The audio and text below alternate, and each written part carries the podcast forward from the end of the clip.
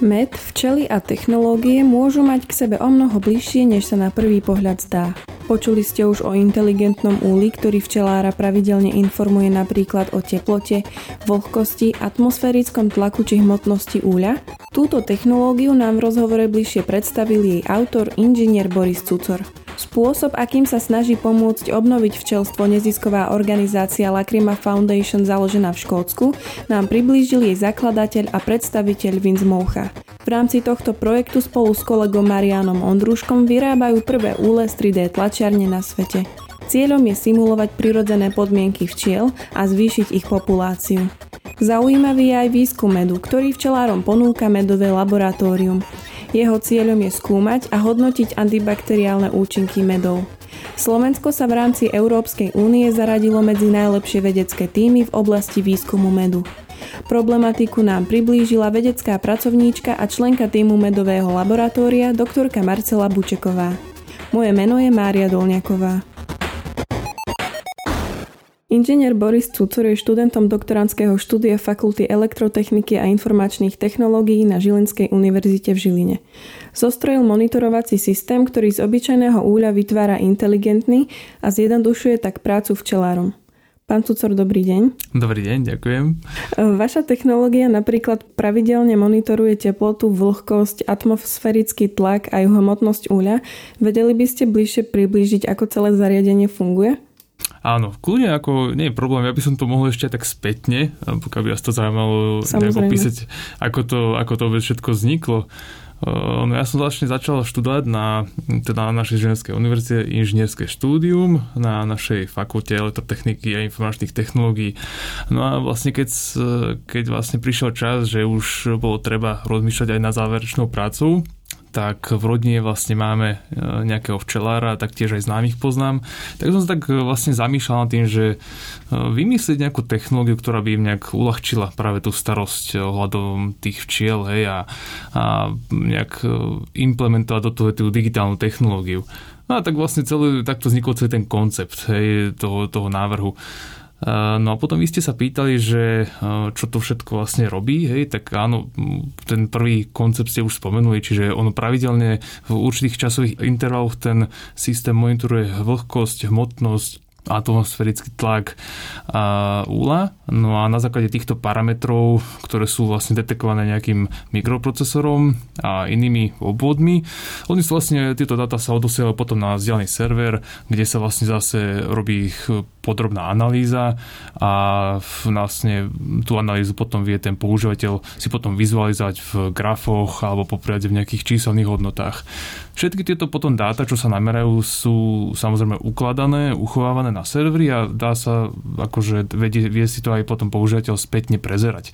Čiže pokiaľ by vás zaujímalo, že akú hmotnosť mal úl, ja neviem, pred rokom, hej, tak si kľudne viete prelistovať, že, že akú ste mali hmotnosť tedy. Čiže, čiže takto.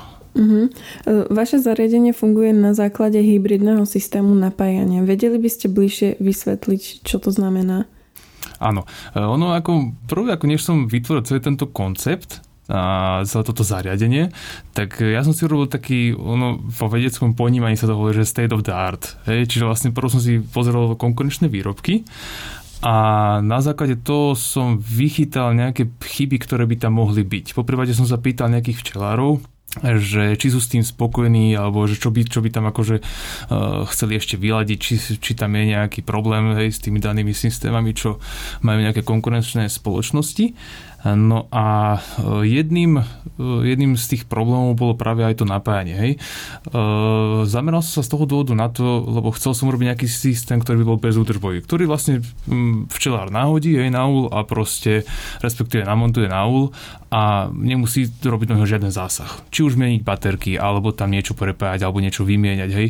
Čiže chcel som to hlavne tak, aby to bolo jednoduché. Čiže ten hybridný systém napájania spočíva v tom, že systém je napájaný počas počas dňa, keď svieti slnko samotným solárnym panelom. S tým, že keď je zase nepriaznivé počasie, sa vlastne prepne e, napájanie na batériu, čo, ktorú má vnútornú, ten systém má vlastne v sebe vnútornú batériu a je napájaný z nej. Čiže e, to je vlastne ten hybridný systém napájania, čiže je tam vlastne taký špeciálny obvod, ktorý slúži na to prepínanie No a vlastne toto nám za, zaručuje aj to, že vlastne nemusíme vlastne robiť do toho systému žiaden zásah, čiže nejak mení batéria alebo podobné veci. On sa vlastne všetko, tento systém, ten hybridného napájania sa stará o, o celý ten obvod toho napájania toho systému, čiže on si aj dobíja baterku sám a robí, čo potrebuje, čiže tak. A tá životnosť batérie potom je asi aká? Viete čo, životnosť batérie, no ono, je tam použitá špeciálna batéria, ktorá je aj do, aj do silných mrazov, aj do silných teplôt. Čiže ono ako, nerobil som ešte vôbec nejaký takýto research ohľadom tej batérie, že koľko by mohla vydržať, ale výrobca udáva niekoľko desiatok rokov. Mm, jednou z tých výmožeností úľu je, že má zabudovaný alarm. To som chcela bližšie možno sa opýtať, ako funguje, že myslím, že na vašej stránke je uvedené, že odplaší aj medveďa. Že, či je to také hlučné, alebo ako? To nie, nie, nie. Uh, takto, ako dnešným problémom tiež, ako som sa zameral hlavne aj na tie problémy a požiadavky tých včelárov, tak uh, ide vlastne o to, že uh, často sa stáva, že tie včely úry sa dosť kradnú. Hej, on veľmi radi si to, neviem, či včelári medzi sebou si to kradnú, alebo je proste zlodej, ale taktiež chodia aj samozrejme, že zver hej, do tých, do tých všelých úlov. No a ja som sa teda zameral na to, že implementovať tam nejaké zabezpečovacie prvky, ktoré, pomocou ktorých budeme vedieť nejako detekovať, že či ten daný úl niekto kradne, alebo sa s ním niečo deje. Hej. Sú tam rôzne senzory na to, ktoré nám vlastne vedia, vedia dávať nejakú spätnú odozvu ohľadom toho, že čo konkrétne sa s ním deje. Či už je to napríklad otvorenie úla, alebo nejaké vibrácie, že, že tam nastaví, že po prípade, že padol z nejakého stojanu ten včelí úl.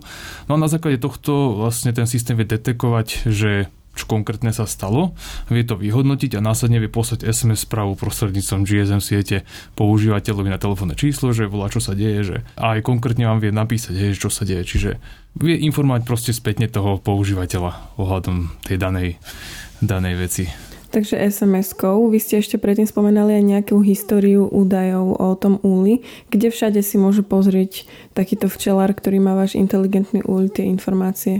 Viete čo, na to je, slúži na to špeciálna stránka, ktorá akože k tomu je ako príslušná, samozrejme k tomu systému. Eh, je to vlastne, napojí sa na server, kde, sú, kde sa vlastne ukladajú tieto dáta a kde sú aj spätne analyzované.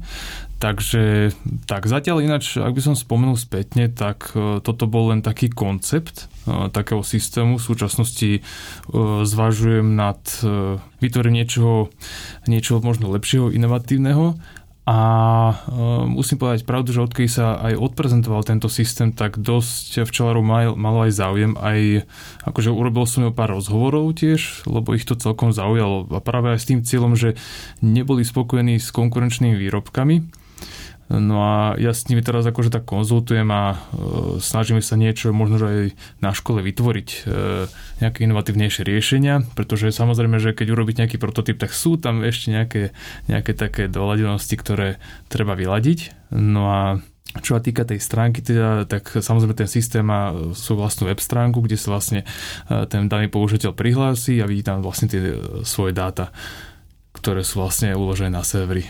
Ja som sa chcela ešte k tým záujemcom opýtať, že, že či už sú aj včelári, ktorí majú reálne váš systém. Viete čo, áno, majú. Sú to vlastne, samozrejme, je to zatiaľ v rodine, čiže tak by som povedal, je to vlastne ešte v testovacej prevádzke. Takže zatiaľ len to testujeme. No a v súčasnosti už rozmýšľam nad tým, že ako by som to vedel ešte tak posnúť vpred do toho komerčného riešenia. Akurát by som aj rád spomenul to, že medzi týmito systémami sú, sú také Eh, ako rôzne bariéry, v oblasti monitorovania včelstva, pretože napríklad čo sa týka tolerancie hmotnosti, hej, sú tam ako nejaké senzory, ktoré snímajú hmotnosť toho úla, ale tie majú nejakú toleranciu. A niektorí už včelery už chcú, aby tá tolerancia bola ja neviem, maximálne 1 gram, čo je, čo je dosť akože ako taká tolerovateľná hodnota. Hej. No a preto rozmýšľam v súčasnosti, ako by som to vedel inovovať. Hej. Napríklad. Ďalej, čo by veľmi radi akože včelári privítali, je monitorovanie rojenia. Tento rok jeden študent na našej univerzite práve sa snažil toto monitorovať. Poviem pravdu, bol to aj môj zámer uh, skúšať to monitorovať pomocou zvuku, pretože tie včely oni vlastne produkujú hm, nejakú frekvenciu pomocou kmitania samozrejme krídel.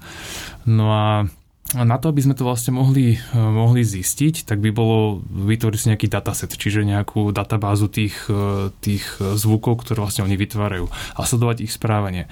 E, jeden študent vlastne tento rok to robil, akorát zistil jednu vec, neočakávanú vec a to bolo vlastne to, že tie včely sa správajú náhodne.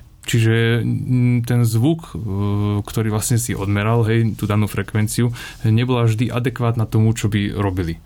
To bol, to bol jeden problém. Ďalší problém, čo tam bolo, je to, že keď strčil napríklad mikrofón do úla, tak častokrát si tie včely mysleli, že to je nejaký nepriateľ a začali do toho mikrofónu útočiť a robil to rôzne skreslenia hej, pri, tom, pri tých meraniach. Čiže akože je to vec, ktorú by tí včelári veľmi, veľmi radi privítali pri monitorovaní, lebo väčšinou sa to robí tak, že musíte sedieť najlepšie pri uli a pozerať, či sa nevyroje tie včely No ale mm, treba na, akože zamýšľať sa na tým. Mňa už napadla jedna akože vec, ako by sa to dalo robiť, avšak to si ešte zatiaľ nechám pre seba, ale je to implementácia akože takých e, ďalších generácií, ďalších generácií ako technológií práve do, to, do týchto monitorovacích systémov, takže uvidíme, že možno, že sa nám to podarí a možno, že nie. Každopádne je to všetko, e, závisí to od rôznych technológií, dostupných technológií a testovacích zariadení a tak. Mm, aj ste predbehli moju otázku, že aké máte plány do budúcna, takže inovovať a inovovať. Áno, presne tak, hej. Čiže na to som už vlastne odpovedal, hej. Ak by ste mohli zhrnúť nejak orientačne, ako dlho ste na projekte pracovali? Viete čo, na projekte je to plus minus orientačne rok a pol, viac menej dva roky, hej, čiže ono ako v postupnom času, hej, nie, ja som sa nikdy pri tom nejako neponáhľal, Čiže vždy som chcel tomu akože dávať čas hej, a e, robiť to nejak s precíznosťou a ja sa väčšinou držím hesla, že keď robím niečo raz, tak to robím aj poriadne, hej, aby som sa späť k tomu nemusel vrácať. Takže tak, no hovorím tak nejak plus rok a pol, opäť dva roky, hej, kým sa to všetko vyladilo a, a tak. Vedeli by ste pre zaujímavosť povedať možno aj koľko také zariadenie stojí? Alebo koľko by teoreticky stálo, ak by ste išli na trh? Viete čo, no to, tento prototyp, e, kebyže ideme na trh, e, tak práve s týmto prototypom tam bola cena okolo 250 eur. Samozrejme, môjim cieľom bolo aj to, že vytvoriť niečo lepšieho a taktiež aj cenou dostupnejšieho oproti tým konkurenčným výrobcom. V súčasnosti, ako čo som pozeral, tie konkurenční výrobci, veľa mi ich aj ukazovalo včelárov, čo som sa s nimi stretol a mm, neviem, ako ich riešenia sa im moc tiež nelúbia moc. Neviem prečo, ale nech sa s nimi neviem stotožniť ale uvidíme. ja im tiež prajem veľa ako šťastia v tom, takže tak. Je tam niečo konkrétne, čo ste našli, že nejaká funkcia alebo niečo, čo tam chýbalo v tých konkurenčných, myslím, produktoch, čo ste si povedali, že to už je fakt akože zle?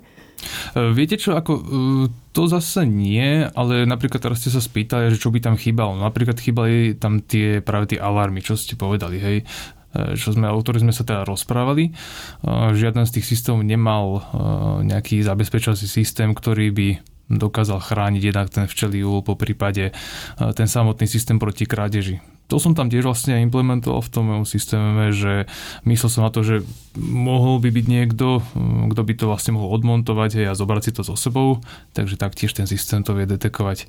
Um, ešte na oficiálnej stránke je uvedené, že systém ochraňuje aj včelstvo. To som sa chcela zamerať na to teraz, že teraz sme rozobrali včelárov a ako môže pomáhať vlastne tento systém včelám, ako ich ochraňuje. Ono ako samotne, e, samotne ten systém nejako svoju funkciou nejak aktívne neprispieva e, včelstvu. Ono skôr môžeme to zobrať v tom ponímaní, že e, dokáže nejak odovzdávať hodnoty včelárovi, ktorý sa zase o ne vie, ako sa má zase postarať. Čiže skôr to je tak myslené, hej, že on vlastne monitoruje ten stav tých včiel, toho včelého úla a ten zase ten aktívny prvok v, v tom staraní sa o tie včely je samozrejme včelár, čiže on bude vedieť presne na základe toho eh, analyzovať, čo má podľa tých daných hodnot urobiť. A my, myslíte si, že je táto vaša technológia ekologická? Sice funguje na základe tých fotovoltanických um, panelov a tak, ale že či v, napríklad v porovnaní s tým tradičným spôsobom včelárstva, či je v, v tomto ekologickom hľadisku nejak prínosnejšia napríklad? No tak ako, ja by som sa skôr pozeral z toho hľadiska, že v dnešnej dobe vlastne žijeme v digitálnych technológiách, no, kde by sme sa to vlastne mali snažiť využívať v náš prospech, aby sme si vlastne vedeli jednak aj uľahčiť život a podobne. Takže mm, skôr by som sa na to z tohto hľadiska pozeral. No a čo sa týka tej ekológie, ono Mm, osobne som akože v prvom rade bol proti tomu, hej, lebo bol proti nejakému vytvoreniu takémuto systému, lebo čítal som aj články vedecké, kde robili pokusy, ako vplýva e, rádiové žiarenie práve na správanie včiel ale moc tam akože, čo, jedine čo sa doči, dočítal bolo to, že zistil, že tie včely niektoré, ktoré boli ožarované, uh, tak boli agresívnejšie, hej. Ale zase tam závisí od toho, že aký výkon použili, hej, a podobne. Dneska, čo máme k dispozícii mobilné telefóny a rôzne takéto komunikačné čipy, tak tie sú práve, regu, vlastne, vlastne ich vysielací výkon je regulovaný VHO. Čiže tam ja som tiež týchto akože mal nejaké pochybnosti práve v tý, pri použití tejto technológii, ale tak som si povedal, že e, však uvidíme, že ako to pôjde. Ja som tam použil ešte aj takú e, odrazovú fóliu, aby to odražalo radiovlny iným smerom, nie práve do úla, donútra. Takže tak, lebo práve tiež akože padli aj otázky z, na, vlastne na túto problematiku, hej, že ako to môže vplývať, že či tam máte tam vlastne GSM zariadenie, že či to nejako neužaruje tie včely a podobne, takže, takže tak, myslel som aj na to. Tak ak vám niečo potom napadne a budete na niečom pracovať, pokojne nám môžete dať vedieť a zase spravíme rozhovor. Dobre, ďakujem pekne. Toto bol inžinier Boris Cúcor, ktorý nám prišiel porozprávať o svojom inteligentnom úli. Vince Moucha založil v roku 2018 v Edinburgu neziskovú spoločnosť Lacrima Foundation spolu s jeho kolegom Slovákom Marianom Ondruškom. V rámci projektu vyrábajú prvé úle 3D tlačiarne na svete. Veria, že táto technológia by mohla pomôcť riešiť vysokú úmrtnosť včiel v globálnom meradle. O projekte sa dnes porozprávam so zakladateľom a predsedom spoločnosti. Pán Mocha, dobrý deň. Dobrý deň. Vaša nezisková organizácia Lacrima Foundation sa zameriava na obnovu populácie včelstva. Za týmto účelom ste vyvinuli úle, ktoré tlačíte na 3D tlačiarni. Aký význam majú pre včely? Tyto úle vlastně mají pre včely význam, že vytvářejí přirozené prostředí, kde vlastně prapůvodně žili, protože včela jako taková je divoký živočich a je to vlastně ten úl uh, imituje přírodní a přirozené prostředí pro včelu jako takový. Cieľom je teda simulovať prirodzené podmienky včiel, preto sú aj bez rámikov a včely si vnútro budujú samostatne. Je dôležité povedať, že z týchto úľov sa med ani nezískava a slúži len včelám. Ako zabezpečíte, že sa v úli usadia práve včiely a nie napríklad osy? Sú nejako monitorované tieto úle alebo teda sú do nich dosadené kráľovné? Ne, eh, do, do těchto úlů nebude vlastně dosazováno nic, nebude vlastně do nich zasahováno a samozřejmě v úlech je high-tech monitorovací zařízení, který vlastně monitoruje parametry nastavení a vlastně obydlení toho úlu, který jde vlastně dělat eh, na dálku prostřednictvím, prostřednictvím aplikace. Uh-huh. Viete přiblížit, co je to za ten systém, ten high-tech? Je tam vlastně pět šidel, který monitorují od vlhkosti, teploty až přes vlastně způsobu nebo možnosti vyrojení těch včel, včel, toho včelstva, tudíž vlastně aniž bychom ten úl museli otvírat, tak víme, co se v něm děje. 3D eh, úle, které tlačíte, jsou z kompozitu na báze dreva a jsou plně rozložitelné. Vedeli byste přiblížit, po jakom čase se asi rozložia? Tohle samozřejmě, tohle, tohle zůstává otázkou, protože ani výrobce vlastně těch kompozitů nám nedokáže na tohle odpovědět díky tomu, že to je nový materiál, který není dlouhodobě otestovaný, ale my vlastně předpokládáme díky tomu, že tam je ještě externí úprava toho úlu, eh, vlastně tam nátěr, ekologický nátěr, který je vlastně přírodní eh, na bázi vlastně mm, vosku, tak předpokládáme, že ta, že ta životnost toho úlu by měla být vlastně v podstatě jakoby u, u dřeva a u dřevěných výrobků, které jsou takhle ošetřený. Ale je to jenom, je to jenom předpoklad. De facto není to otestovaný, protože jsme neměli dostatečně dlouhou dobu nebo nemáme, nemáme ty data k tomu dispozici. Uh-huh. A keď sa teda nakoniec ten úľ rozloží, tak s tým systémom high-tech čo spravíte? Potom vlastne on bude evidovať, že úľ už sa rozložil a pôjdete vziať ten systém, alebo ako to bude fungovať? Ten zabudovaný, myslím. Eh, takhle. Eh, vlastně ta rozložitelnost, ta biorozložitelnost toho úlu nespočívá v tom, že se ten úl bude postupně rozkládat. Eh, tam jde spíš o to, že pokud vlastně ten úl ta životnost doslouží, bude nějakým způsobem poškozen nebo nějakým způsobem ovlivněn tím počasím nebo těmi vlivy externími, tak vlastně ta biodegradovatelnost toho produktu se stejně musí dělat komerčně. To se nerozloží vlastně na tom stromě nebo v té přírodě, ale vlastně tam, tam jde principiálně o to, že to je vlastně recyklovatelný a obnovitelný, obnovitelný materiál. Tak z toho, z toho důvodu jsme vlastně tenhle materiál používali, aby vlastně nezatěžoval přírodu a v případě, že ho bude třeba vlastně zrecyklovat, tak to není problém a dá se to udělat vlastně standardně, standardním způsobem. Jasné. A úlet tlačíte na nějaké špeciálnej 3D tlačerni alebo postačí jakákoľvek? Mm, v současné době vlastně my máme vyvinutý ty prototypy, takže jsme tlačili na standardní komerční tiskárně. Není to, není to hobby tiskárna, dá se to vytlačit i na samozřejmě na, ale na hobby tiskárně, nicméně na komerční profit tiskárně vzhledem k tomu, že ten tisk je jakoby komplikovanější vzhledem k velikosti toho produktu, tak eh, proto je důležité, aby tam ta tiskárna měla ty parametry komerční. A koľko taká tlačiareň stojí?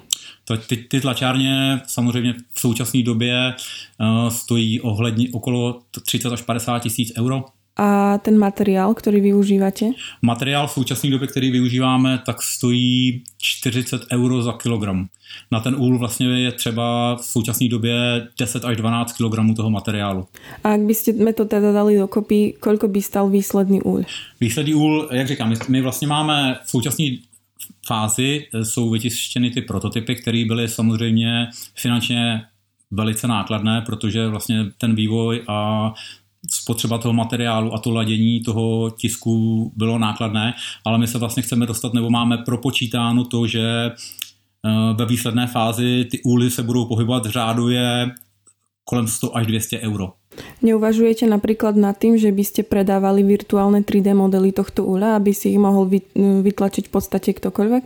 Vytlačit si to bude moc kdokoliv, protože vlastně principiálně my budeme používat uh, veškeré naše znalosti a všechen ten výzkum, který jsme do této chvíle udělali jako open source, to znamená, že kdokoliv bude mít zájem celosvětově, tak si bude k tomu mít přístup, až vlastně se dostaneme k tomu, k té sériové výrobě těch úlů. V akých krajinách sa už úle nachádzajú? Pokiaľ viem, nejaké by mali byť v Škótsku a sú aj v iných štátoch? Ano, tak v současné době je to, je to Velká Británie, máme Skotsko, máme, máme v Anglii. Ještě není, jednáme v současné chvíli, jednáme s vojenskými lesy a statky, jednáme i se slovenskou vládou, ale to je všechno v jednání a dál potom máme Spojené státy americký. Měli jsme Rusko samozřejmě před, před konfliktem ta válka, co se děje, bohužel mm, to přerušila to jednání a potom další evropské země, jako je Švýcarsko, Německo, Polsko a to je zatím asi, asi všechno. Nicméně ty úle zatím ještě nejsou v těchto zemích nainstalovány, ale je to v jednání. Ozývajú sa vám možno aj nejakí súkromníci? Alebo len rokujete so štátmi? Primárně tento projekt je určen eh, pro projekty, které budou na globální úrovni a na úrovni národní. To znamená, že pro nás je důležité, aby vlastně vlády celosvětově přistoupily k přijetí zákonu, který bude upravovat eh, chov včel ve volné přírodě. V současné době tohle nic takového neexistuje.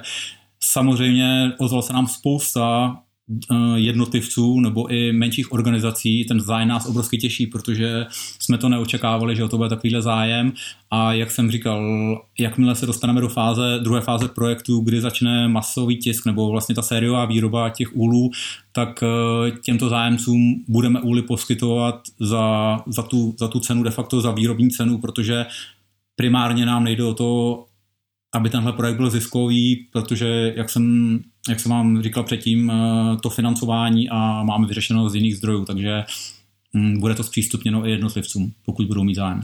Vyvíja vaša neziskovka aj iné spôsoby alebo aktivity, akými sa snaží pomôcť eh, obnoviť včelstvo? Mm, jak to myslíte? Jak, v jakém smyslu? Okrem týchto úľov, ktoré tlačíte na 3D tlačiarni, či vyvíjate aj iné aktivity, ktoré by pomáhali obnoviť šelstvo? Neviem, možno nejaké šírenie osvety alebo podobné niečo? Samozřejmě, samozřejmě. Máme vlastně původní, původní plán byl vlastně vytvářet ty úly z, z dřeva, z dřevěných, z kmenů stromů a měli jsme vlastně workshopy, bohužel do toho přišel covid, takže vlastně ty workshopy se vlastně přesunuly do online světa, nicméně postupně jsme se dostali k tady tomu 3D tisku, takže vlastně by ty workshopy už budou mít teď formu právě té osvěty a toho šíření vlastně toho povědomí o tom, co je vůbec včela, kam včela patří jako živočich a tadyhle to bude vlastně, je, je primárním naším zájmem šíření té osvěty, to je vlastně jakoby nedílná součást toho projektu. Jasné. E, na záver by ma zaujímalo, odkiaľ máte med, ktorý využívate vo svojich luxusných produktov, to je tá lakrima. Napríklad v kryštálovej nádobe s názvom Tyr of Hope sa nachádza med z prehistorickej pôvodom divokej včely s čistým genetickým fondom žijúci na juhu Uralu, ak mám správne informácie. E, jeden kus e, s 300 ml zmesi stojí 50 tisíc dolárov a pre prehľad dodávam, že to je podľa aktuálneho kurzu v prepočte niečo vyše 47 tisíc eur. Tak odkiaľ máte ten med? Ten med máme z, Baškorko, z Baškorkostánu, z Baškorkostánu z Ruska, z Ruské federace a je to vlastně uděláno, jak jsem, jak jsem zmiňoval mm, i v dalších rozhovorech, firma Lacrima, Lacrima Limited spolupracuje s předními luxusními značkami a budujeme vlastně limitované edice výrobků, které budou exkluzivně pro ultrabohaté zájemce. A tyto klienti vlastně budou tím, že mají dostatek finančních prostředků podporovat tento projekt, takže máme vlastně v současné době uh, síť klientů, kteří vlastně ty projekt zaujal a pro ně budou vytvářeny tyhle ty předměty, takže i Tear of Hope, Tear of Hope vlastně, není to, není to oceně medu jako takové, ale je to vlastně umělecký předmět, který má zvýšenou hodnotu vlastně tím medem a tím vlastně tou, tou, to, ta přidaná hodnota je vlastně ten příběh a ta podpora toho projektu, takže tam se nejedná vyloženě o toho cenu medu nebo o ten med jako takový, ale je to vlastně komplexní, komplexní celek, který, na který se takhle díváme. Uh-huh. A vzhľadom na aktuálnu situáciu, ktorá sa deje ohľadom Ruska, tak ta spolupráca bude ďalej pokračovať? Určitě, určitě, mm, protože vlastně Baškarkestán není zapojen do vojenských operací nebo my to nevní, my nevnímáme, není to vlastně podpora Ruska, jde vlastně o ten projekt, jde do o lidstvo jako takové a jde vlastně o včely, takže politika, veškerý to, co se děje, samozřejmě obrovská tragédie, je to smutný v roce 2022 nějakým způsobem to asi i komentovat, nicméně to není, není předmětem naší, naší práce a spolupráce vlastně ohledně tohoto projektu. Mm, ďakujem veľmi pekne, pán Moucha, za váš čas. Já taky děkujem za rozhovor. Doktorka Marcela Bučeková je vedecká pracovníčka laboratória apidológie a apiterapie na Ústave molekulárnej biológie Slovenskej akadémie vied. Aktuálne pôsobí aj ako vedecká pracovníčka a členka týmu medového laboratória. Jeho cieľom je skúmať a hodnotiť antibakteriálne účinky medov, šíriť osvetu v tejto oblasti a poskytnúť informáciu o kvalite medu. Pani doktorka Bučeková, hovorím to správne? Áno, áno, správne. Vedeli by ste krátko vysvetliť, čo je to antibakteriálny potenciál alebo aktivita medu? Antibakteriálna aktivita medu je jedna z jeho najvýznamnejších biologických aktivít a tieto aktivity sú mimoriadne dôležité či už v jeho medicínskom využití alebo aj čo sa týka blahodárneho pôsobenia na naše zdravie. Je to jedna z najviac preskúmaných vlastností medu a je to vlastne pôsobenie voči baktériám. Med pôsobí voči baktériám na ich inhibíciu, ale aj e, eradikáciu e, rôznymi faktormi, čiže má multifaktoriálne pôsobenie. Rôzne vzložky medu tak pôsobia voči rastu baktérií, či už samostatne pôsobiacich žijúcich, ale takisto aj v rámci biofilmu. Um, rôzne druhy medov majú aj rozdielne, rozdielne pôsobenie voči baktériám a rôzne mechanizmy účinkov. Je preto dôležité ho skúmať a zisťovať e, či už jednotlivé látky, ktoré v ňom pôsobia, ako aj synergie a zameriavať sa teda na tieto vlastnosti, ktoré, sú, ktoré majú vysoký medicínsky význam. Prečo je dôležité skúmať antibakteriálnu aktivitu medu? Ako som spomínala, má e, táto vlastnosť vysoké medicínske využitie, keďže sa med e, používa na liečbu hojenia rán, ktoré sú infikované alebo aj chronické, ťažko sa hojace rany. Je to jedna teda z tých najdôležitejších vlastností A v súčasnom stave, alebo teda v rastúcom probléme vzniku rezistencií bakteriálnych, je, je dôležité hľadať ďalšie prírodné produkty a práve také, ktoré majú viac zložkové pôsobenie, čiže baktérie si ťažko vytvárajú rezistenciu voči takýmto látkam. Na skúmanie medu využívate mikrodilučný test, ktorý je založený na stanovení minimálnej inhibičnej koncentrácie testovanej zlúčeniny, skrátene MIC. Vedeli by ste pre lajka jednoducho vysvetliť, ako takýto postup funguje? Áno, Čiže e, je to mikrobiologická metóda, prostredníctvom ktorej stanovujeme ako ste povedali, minimálnu inhibičnú koncentráciu, čiže tú najnižšiu koncentráciu, v ktorej je daná látka, v našom prípade med, ešte stále účinný voči baktériám. Čiže v praxi to vyzerá tak, že si pripravíme rôzne riedenia medu, až teda na najnižšie, ktoré je v tomto prípade okolo 4% a pozorujeme rast baktérií v týchto jednotlivých koncentráciách, čiže hľadáme tú najnižšiu koncentráciu, kde tie baktérie nenarastú. V tejto našej metodike sme to tak e, aj pre lajkov ohodnotili medailami od zlatej po bronzovú, Čiže tá zlatá medaila, ktorá má 4,5 hodnotu, čo znamená, že 4,5% med a nižšie, dokáže inhibovať rast v našom prípade uh, zlatého, zlatého stafilokoka, Staphylococcus aureus, ktorý je v týchto mikrobiologických metodách bežne používaná baktéria a týmto sa vlastne stanoví tá jeho najnižšia koncentrácia. Čiže čím nižšia koncentrácia, respektíve čím viac nariedený med, tým je účinnejší. Že v prípade tých zlatých medov ide o 4,5 gramu na 100 ml, čaju, čiže naozaj už lyžica čaju v 2,5 decovom pohári vie byť antibakteriálna, keď to takto premeníme. K odznakom by som sa ešte potom vrátila. E, najprv by ma zaujímalo, aké medy majú zväčša najlepší antibakteriálny potenciál. Zohráva v tomto prípade úlohu napríklad lokalita včelárov, zdravie včiel alebo napríklad spôsob spracovania medu? Ako som spomínala, tá antibakteriálna aktivita odzrkadluje množstvo faktorov, ktoré v tom mede sú prítomné.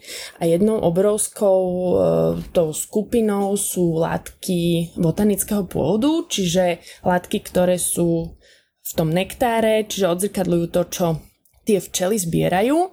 A ešte by som v tomto prípade povedala k tomu mechanizmu tej aktivity, že my rozdeľujeme medy na dve hlavné skupiny, na tzv. peroxidové, kde tým mechanizmom účinku je tvorba peroxidu vodíka, ktorá inhibuje rast baktérie a potom neperoxidové.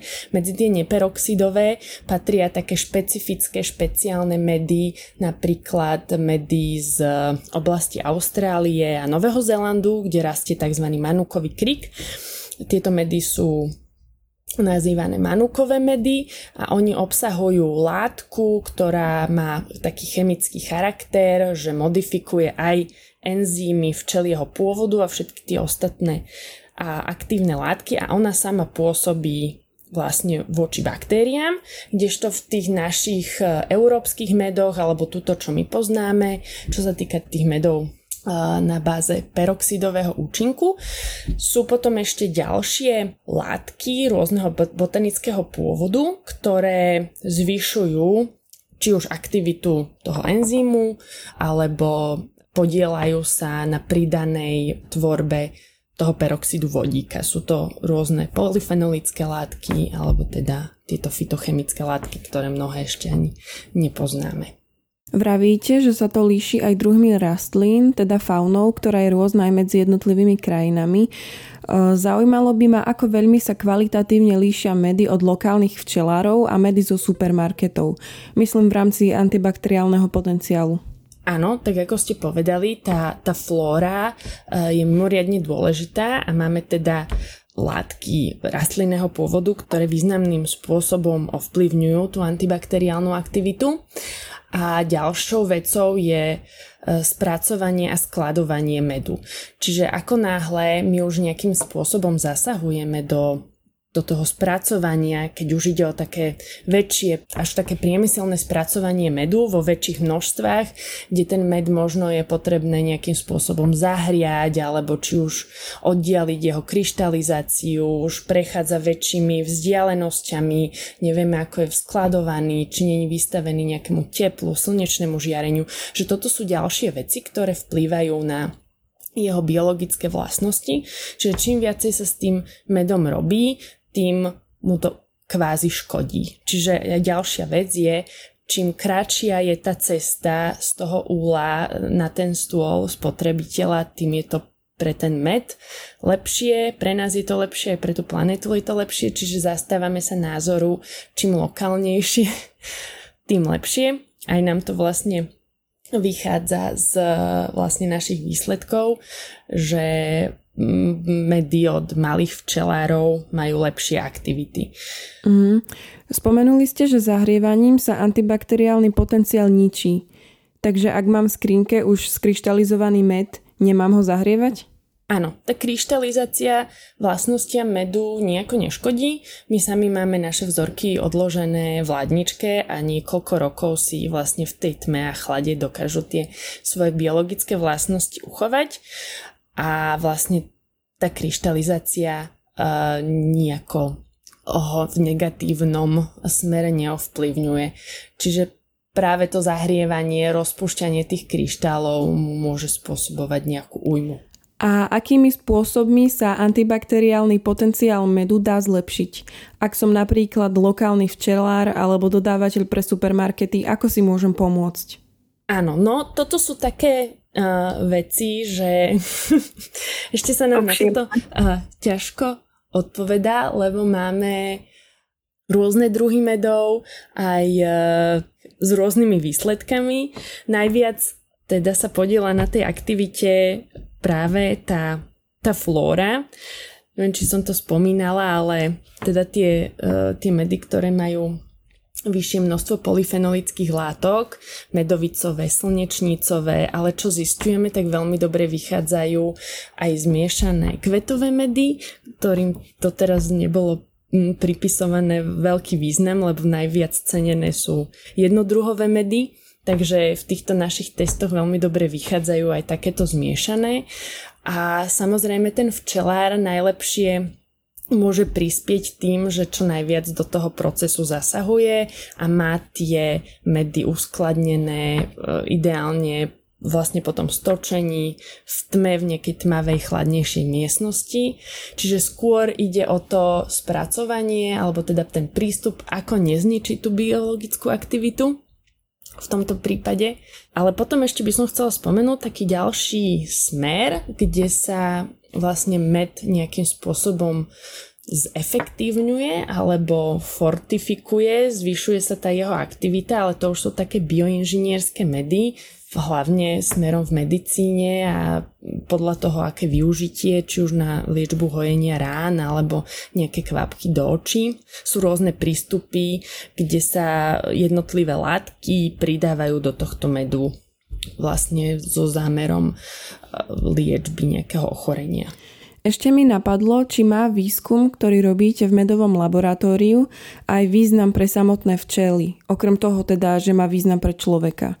Vieme, aká je aktuálne situácia pre včelstvo, preto by ma zaujímalo, či je možno vašou aktivitou aj snaha zlepšiť napríklad všeobecné vnímanie o včelstve, prístupe k medu a podobne. My veríme tomu, že keď e, budú dostatočne ocenené a ohodnotené medy, aj ich cena tým pádom stupne, aj včelárom sa to ako keby teda to veríme, že oplatí robiť e, poctivo a správne, že možno nehať nejakú časť medových zásob včelám na zimu, že nie je silou mocou všetko vytočiť a robiť to takým priemyselným spôsobom, ale skôr tak, čo E, najväčším ohľadom aj na prírodu, aj na to včelstvo, lebo aj vtedy tá hodnota medu e, je predsa len vyššia. Teraz by som sa vrátila k značkám. Aby som to v krátkosti vysvetlila, tak ak sa k vám niekto so svojím medom prihlási, dostane výsledné hodnotenie, certifikát a značku podľa výsledku od zlatej po bronzovú. Ak zistíte o konkrétnom mede, že nesplňa ani hodnotu na bronzovú značku, čo to znamená pre výrobcu a čo to znamená pre jeho med alebo pre jeho konzumenta? Máme ešte potom, ako ste povedali, nielen zlatú, striebornú a bronzovú medailu, kde vlastne ohodnotenie tej vysokej antibakteriálnej aktivity, respektíve od vysokej po najvyššiu. A čo sa týka tých 36%, ehm, to interpretujeme tak, že ten med má antibakteriálnu aktivitu, ale nie je taká vysoká, že by splňala tie kritéria tých medailí. Čo je zlé, keď ten med má vyššiu ako 36, že už sa ako keby blíži, už je to hodnota ako keby aktivity tej samotnej cukornej zložky. Lebo aj samotný cukor pôsobí antibakteriálne, je to nejaké osmotické prostredie, tým baktériám sa tam nepáči. A v mede v prípade artificiálneho, teda tohto cukorného sirupu alebo teda cukornej zložky ide o 42%, hej? čiže okolo 42% samotný cukor je antibakteriálny. Čiže ako náhle ten med dosiahne aktivitu vyššiu ako tých 36, tak niečo sa s ním stalo, že všetky tie enzymy alebo tie aktívne látky sú znehodnotené a už len pôsobí iba ten samotný cukor. Čiže takáto je tá škála. Čo sa týka tých 36% medov, môžu byť aj v prírode, respektíve nejakého rastlinného pôvodu prítomné v tom mede látky, ktoré my ešte úplne nepoznáme a môžu pôsobiť antagonistický, alebo je to nejaká, nie že zvýrazňujú tú antibakteriálnu aktivitu synergicky, ale môže tam byť nejaká látka, ktorá tam ešte niečo robí, čo pôsobí vlastne proti tej aktivite. Ak teda si je istý ten včelár, že všetko má v poriadku. Takže aj, aj takéto máme prípady, sú mi veľmi ojedinelé, venujeme sa im a veľmi nás zaujíma, že čo sa tam vlastne za tým deje. A z tých medov, ktoré ste skúmali, priemerne získavali aké z vašich označení? No keďže k nám si posielajú včelári hlavne medy, o ktorých si myslia, že to sú tie najlepšie, robia to najlepšie ako sa dá, čiže máme veľmi vysoké percento zlatých medailí. A ojedinelé, teda sú, sú tam aj strieborné, bronzové samozrejme, ale veľmi malé množstvo je tých 36% respektíve tých, ktoré sú na úrovni cukru. Tam keď jedna, dve zo sto. Značky, ktoré môžu získať záujemcovia o vaše testy sú zostupne, ako sme spomínali, zlatá, ktorá predstavuje najvyšší antibakteriálny potenciál, strieborná vyšší a bronzová vysoký. Nemyslíte si, že zákazník, keď uvidí niektorú z týchto značiek, tak nemusí hneď vedieť alebo pochopiť, že napríklad vysoký má najnižšiu hodnotu z týchto troch, lebo všetky označenia majú základ slova vysoký, čo môže evokovať, že ide o najvyšší antibakteriálny potenciál.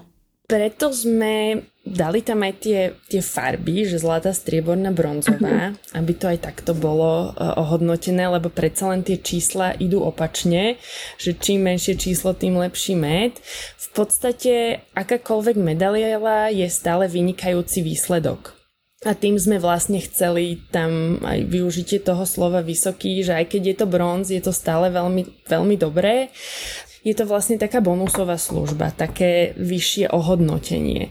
Niečo, nejaká pridaná hodnota toho medu, niečo, čo vlastne teraz na, či už Slovensk, nielen na slovenskom, alebo cel, ale celkovom na európskom trhu chýba, také prísnejšie kritéria na ten med, lebo my ho vnímame ako funkčnú potravinu, niečo, čo naozaj blahodárne pôsobí na náš organizmus, ak tie biologické aktivity tam sú zachované.